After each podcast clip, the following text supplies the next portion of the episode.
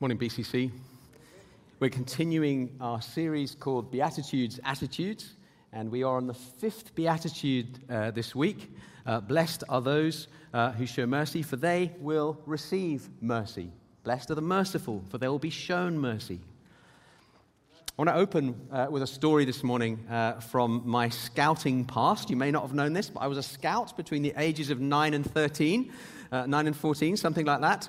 And uh, one particular weekend, I had an opportunity with three, uh, two other scouting friends of mine to go and do some camping and earn those badges uh, up on the sleeve. You know how scouts collect badges for different things that they prove competency in. So I went off on this weekend, and uh, we were camping on some land uh, that was, it was arranged for us by our scoutmaster, who was a man called Mr. Stubbings. And Mr. Stubbings was an excellent uh, scoutmaster, really good fun. Um, he organized this trip for us with a local landowner uh, who had this stately home and all this land, and he was a judge. Uh, he was called Judge Glazebrook. And uh, we went on this weekend, and uh, so we got there kind of like it was kind of Friday night, Saturday night, Saturday night kind of thing. And uh, on the Friday afternoon, I was very enterprising and I cut down some trees and I made like a kind of a, a, a like a sort of a shelter. And we put our tarpaulin underneath the, uh, the shelter and put a tarpaulin over the top. And we slept in there for two nights. And uh, on, on the Friday night, I also found like a piece of slate. And uh, I, I thought it'd be great to try a piece of slate as like a kind of hot plate over a fire.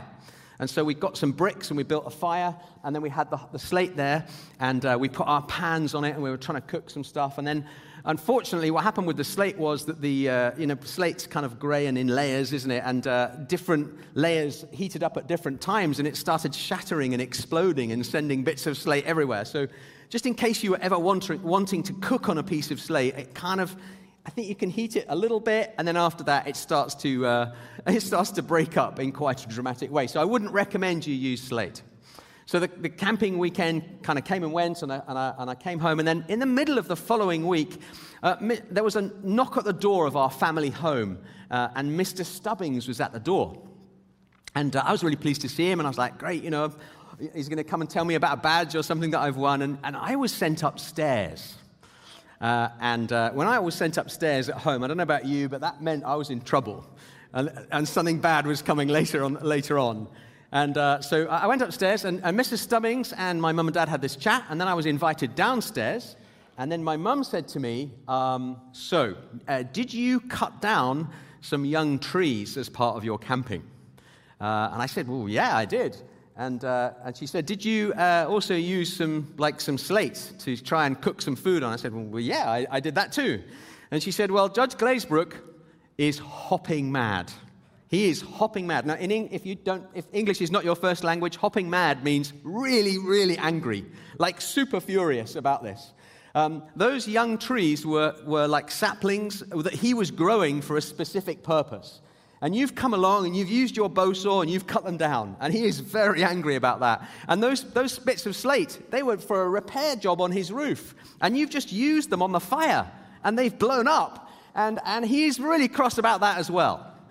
So I said to my mum, oh, oh, wow, I'm really, really sorry, mum. You know, and she said, You're gonna, Mr. Stubbings has come round because he wants you to write a sorry letter to Judge Glazebrook. So I'm thinking, right, I need to write this sorry letter. So I, uh, I get my fountain pen out. Remember them? And I write a letter to Judge Glazebrook. And I, I say to him how sorry I was. And I didn't realize I was doing anything wrong, but I'm really sorry for cutting down your young trees. I'm really sorry for using your slate. Um, you know, I hope the scouts can maybe use your land again, but I'm really, really sorry. So I did that. And then about a week, I'd, I'd love to be able to say I'd got the letter from Judge Glazebrook to show you, but you know, I'm one of these people that kind of moves on from letters, and kind of six months in, I kind of have a clear out, and I keep up to date on my stationery and my correspondence, and it's all gone many, many years ago. But Judge Glazebrook wrote me a letter to the effect of, "Thank you, Nick, for your letter. Apology accepted, and uh, don't worry about the trees. Don't worry about the slate."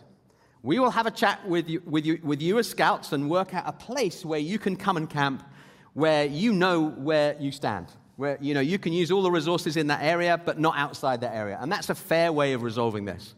Uh, and then he said, Nice handwriting, and thank you for a great apology, young man. Judge Glazebrook at the end. So that was kind of like one of my early experiences of somebody showing me some mercy.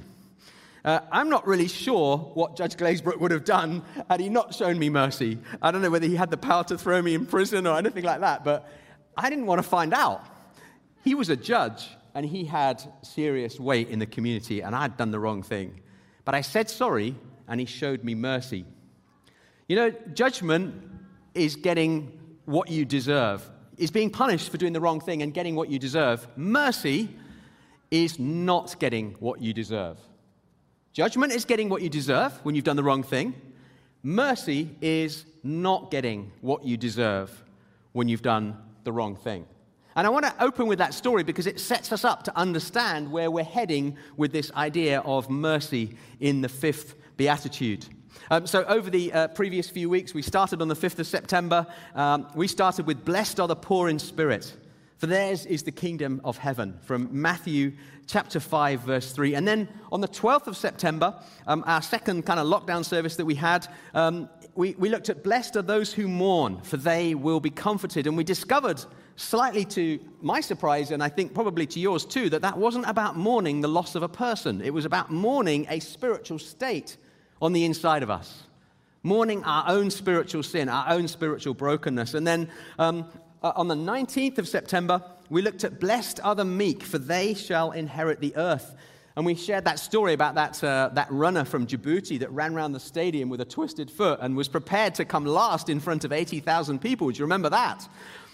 And then last weekend, we were blessed with a couple of visiting speakers, uh, one from the Evangelical Alliance and one from Tearfund, who they, and they spoke to us about the, uh, the, the, the fourth beatitude Blessed are those who hunger and thirst for righteousness, for they will be filled.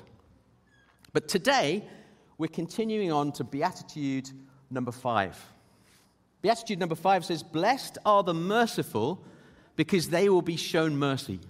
If we are merciful to other people, mercy will come back to us. As God has shown us mercy, so we should show mercy to others. This is the teaching that Jesus wants to bring. Um, I, am going to um, go into a parable in just a minute. Uh, if you would turn with me uh, in your Bibles or on your devices to Matthew chapter 18, verse 23. Um, you can also follow this along in the YouVersion app notes that we sent out. Uh, for those of you who uh, are watching on the live stream, the app notes uh, link is always just below the description on YouTube and in Facebook, so you can click that directly from there. And for those of you who are in the building, y- you can do the same thing. You can click that. If you ever lose the link, uh, you can just go into YouVersion, go to events, and look up local events to you, and you will find our messages there. Um, and all the notes from today are just there, and I just really encourage you to interact with that content and make your own notes and keep that uh, for your future reference.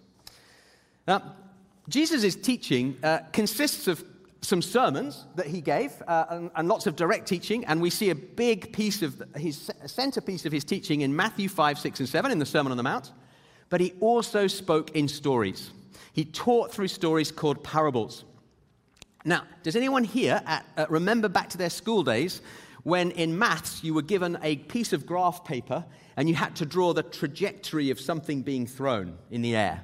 Ever remember that? Like a kind of, it's like a curve, isn't it? It goes up in the air and then it comes down. That's called a parabola.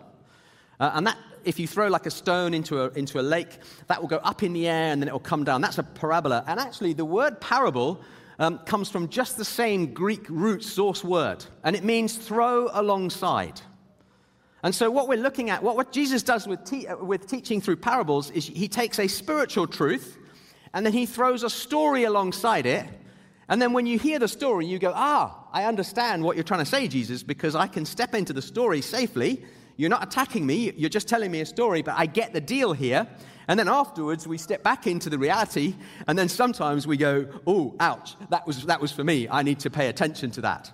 That's, the, that's how a parable works. Um, so, yeah, just wanted to uh, explain that. So, let's read from Matthew chapter 18, uh, the, the, parable of the unforgiving servant. It's, it's, it's, a teaching from Jesus about forgiveness, but it, it's done so from the point of view of somebody being very unforgiving. You with me so far, BCC? Yeah? You seem quiet this morning. You can shout amen if you want to. That's great. Okay, yeah, fantastic. Thank you. Okay, Matthew 18 uh, from verse 23. Therefore, the kingdom of heaven is like a man who wanted to settle accounts with his servants. As he began the settlement, a man who owed him 10,000 bags of gold was brought to him. Since he was not able to pay, the master ordered that he and his wife and his children and all that he had be sold to repay the debt. At this, the servant fell on his knees before him. Be patient with me, he begged, and I will pay back everything. The servant's master had pity on him, cancelled the debt, and let him go. But when that servant went out, he found one of his fellow servants who owed him a hundred silver coins. He grabbed him and began to choke him. Pay back what you owe me, he demanded. His fellow servant fell to his knees and begged him, Be patient with me and I will pay it back. But he refused. Instead, he went off and had the man thrown into prison until he could pay the debt. When the other servants saw what had happened, they were outraged and went and told their master everything that had happened. Then the master called the servant in. You wicked servant, he said, I cancelled all that debt of yours because you begged me to. Shouldn't you have had mercy on your fellow servant just as I had on you? In anger, his master handed him over to the jailers to be tortured until he should pay back all he owed. This is how my heavenly Father will treat each of you unless you forgive your brother and sister or sister from your heart. I don't know what your initial reaction is when you read a story like that, and I know that some of us are very familiar with the parables of Jesus, but I think a reaction is like, wow, uh, you know, servant, you really got that wrong.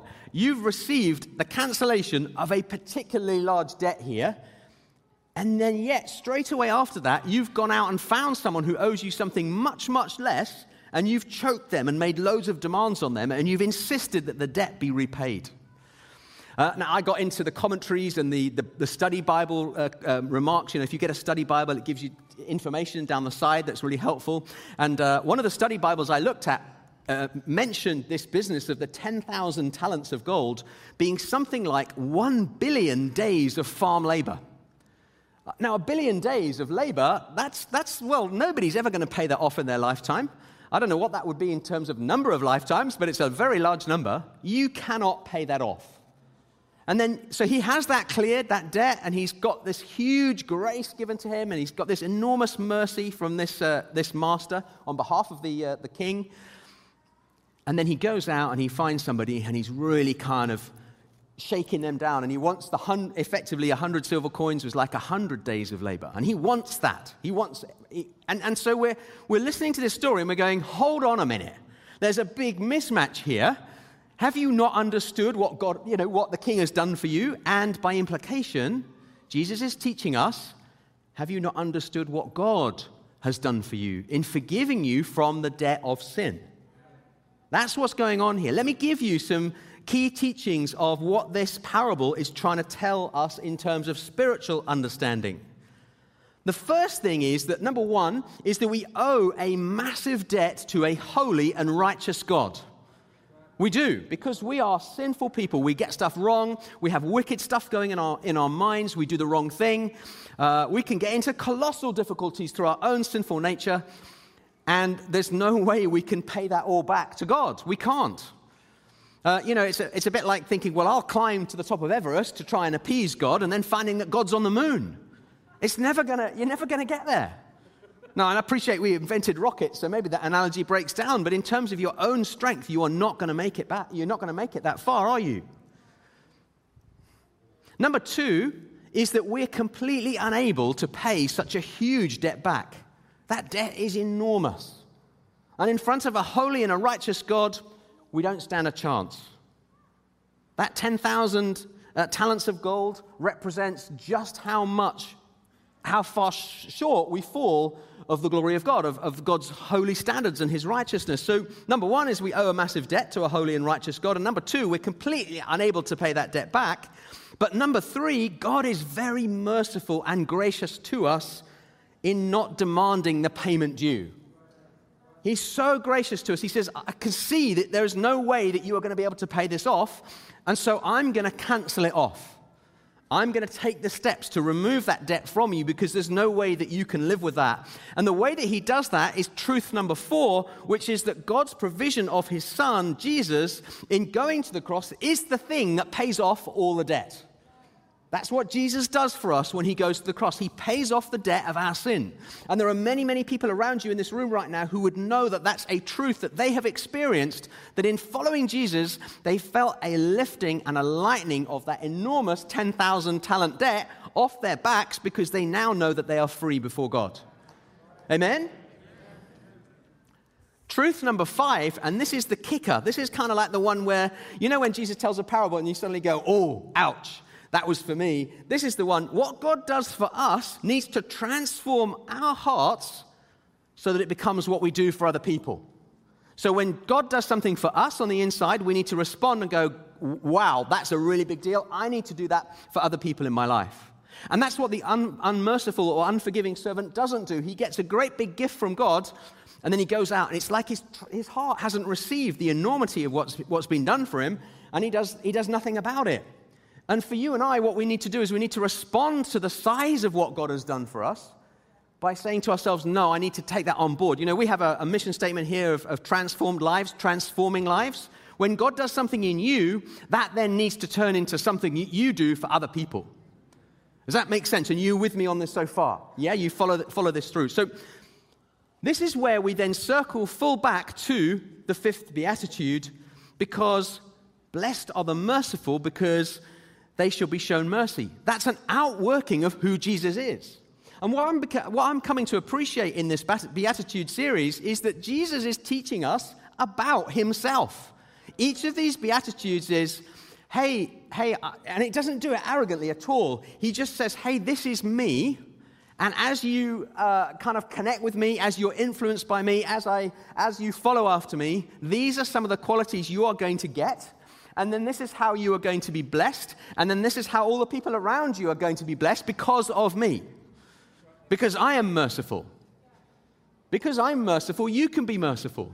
You can show people mercy. You don't have to bring out the judgment guns and say, well, you need to pay for that thing that you did.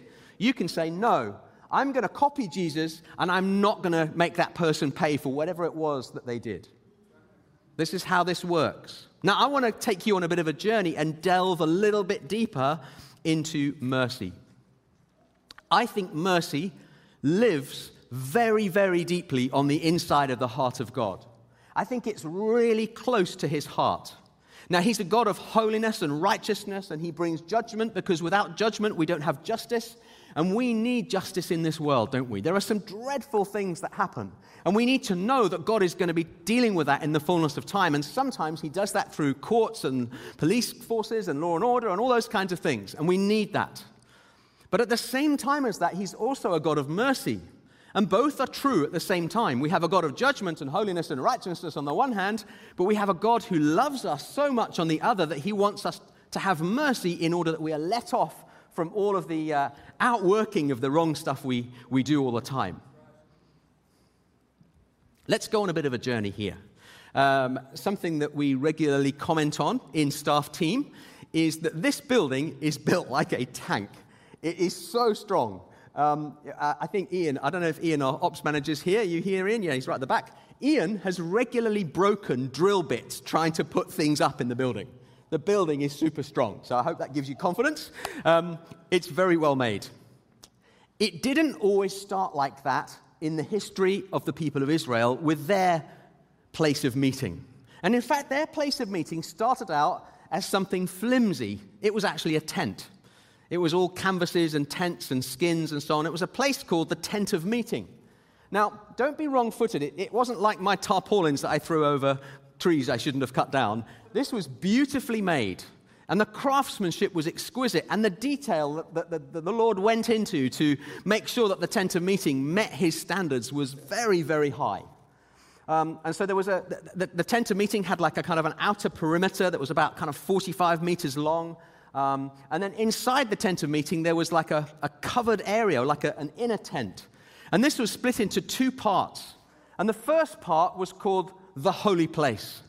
And it had the bread of the presence, and it had a, that sort of seven uh, leafed uh, candelabra, uh, and that was lit and so on. And then there was a veil uh, or a curtain that then shielded off an even greater place of holiness, a, place of even uh, deeper sanctuary where God's presence was. And that was called the most holy place. And it was so holy to the people of Israel that it was not possible for anybody to go in there except once a year. And it was only possible for the ordained high priest to go in there once a year. You couldn't just wander in there. Now, we have access to, uh, to, you know, to things in our church. You, you know, when the pandemic lifts, I'm really hoping that you can all come to the front and have prayer. And we're not doing that right now, but you can have access and permission. And in the Old Testament, that was not the case. So the sins of the people would build up over the year, and then the, the high priest would take um, a, a, lamb, uh, like, a, like a you know, newborn sheep. He would take a lamb that didn't have any defects. He would sacrifice that in the area outside. Then he would take that in, and then he would progress in from the holy place into the most holy place. And he would take some of the blood of that lamb and he would sprinkle it on the altar that was there. So I'm trying to give you a picture of the kind of the idea behind uh, where worship or how worship worked uh, in the Old Testament. So I'm going to ask uh, the media team to uh, put a, a, picture up on the screen. Um, now, this is like a graphic of the Ark of the Covenant. This was an, an item that was in the most holy place. It was the most holy thing that the people of Israel had. It was made of acacia wood and it was covered in beaten gold uh, all over it. Now, in the bottom section of the Ark of the Covenant, there were three objects in there. There were, the, t- there were the, the, pair of tablets of the Ten Commandments that had been given by Moses, uh, by God to Moses up on the mountain, sorry.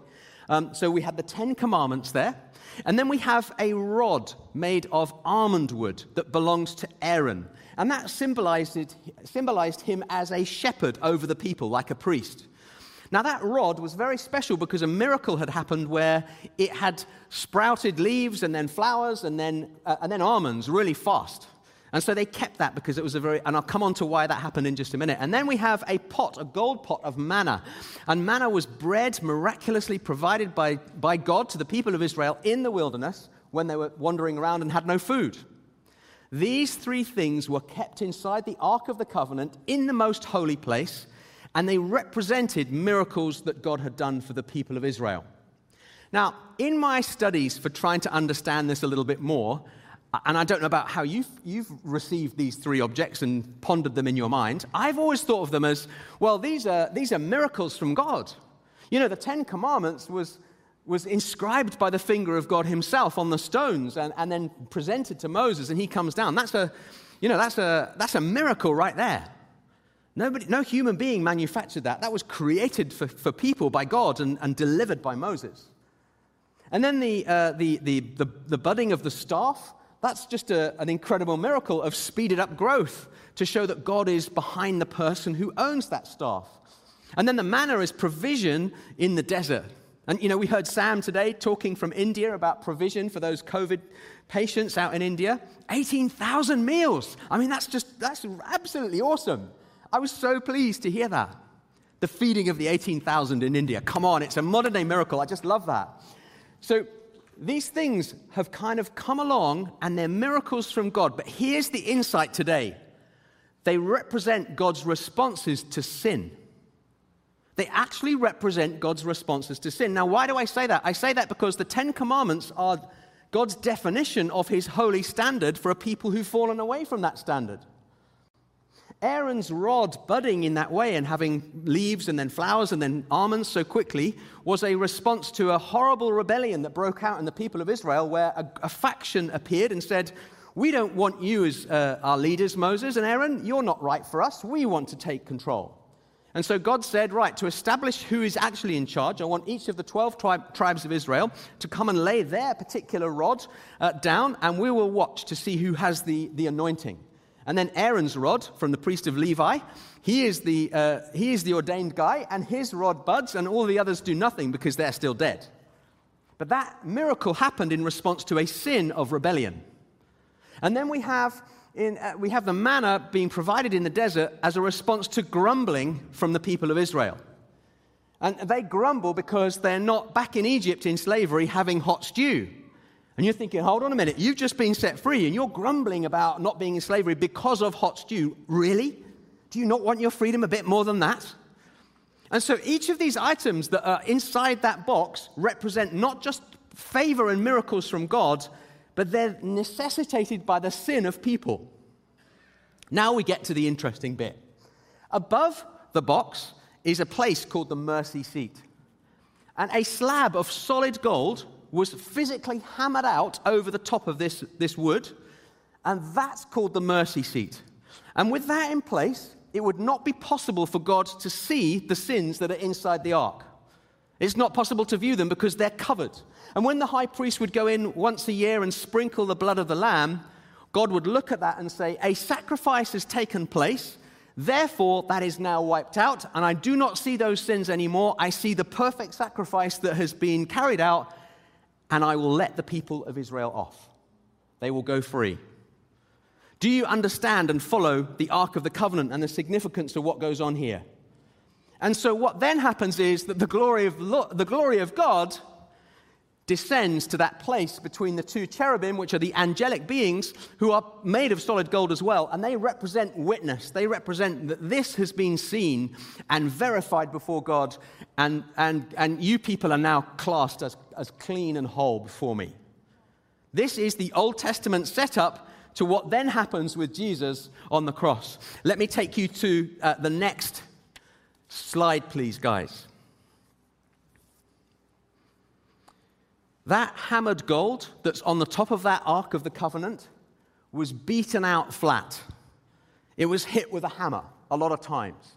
It was stretched out over that acacia wood. Does that remind you of anything? How about Jesus? Jesus, our solid spiritual gold, stretched out, hammered over some wood, taking our sins on himself, the blood sprinkled from his own body coming down on the people who would follow him. You see, what happens is with Jesus is that Jesus is our living, walking mercy seat, BCC. He shed his own blood, and he has become the person who hides the things that we do wrong because we may not have done the things that the people in the Old Testament did, but we have a whole lot of stuff in our ark, in our locker, that we wouldn't want to show up on a video screen. We have a whole lot of stuff that we've got wrong. We've had a whole lot of things that we've thought and said and done that we wished we hadn't done. And they're tucked away, and we really, really didn't want God to see them. But God can see everything. God is holy and righteous, and God is coming with judgment and fire.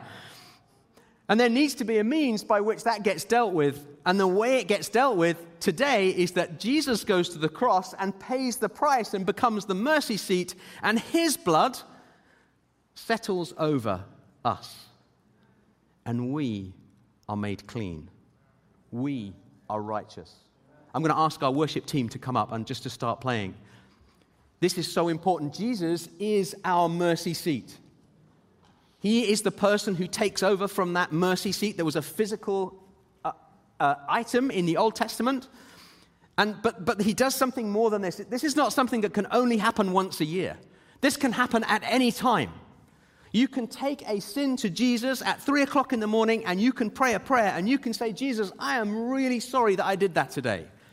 And Jesus isn't going to make you wait a whole year with the rest of the people of Israel uh, and, the, uh, and the sacrifice of a lamb uh, and all of that for that to, to be sorted out. He takes that straight away because of what he did in the cross on the past, and he says, You are forgiven. You are set free. That 10,000 bags of gold debt that you're carrying is now gone and you are made whole and righteous and pure and clean before me. You know, BCC, one of the things I want you to know as you walk out of here today is that what Jesus has done on the cross has made you pristine before God. You are pristine and spotless and blameless before God. I don't know what your heart felt like when you came in this morning. Uh, sometimes those days where I feel not so great are the days I know I need to come to church. Now, I'm a minister, I have to come to church. But I, I got into this because I just love that Jesus cleans me up. I need it so, so badly. I need it minute to minute sometimes, never mind just on a weekend.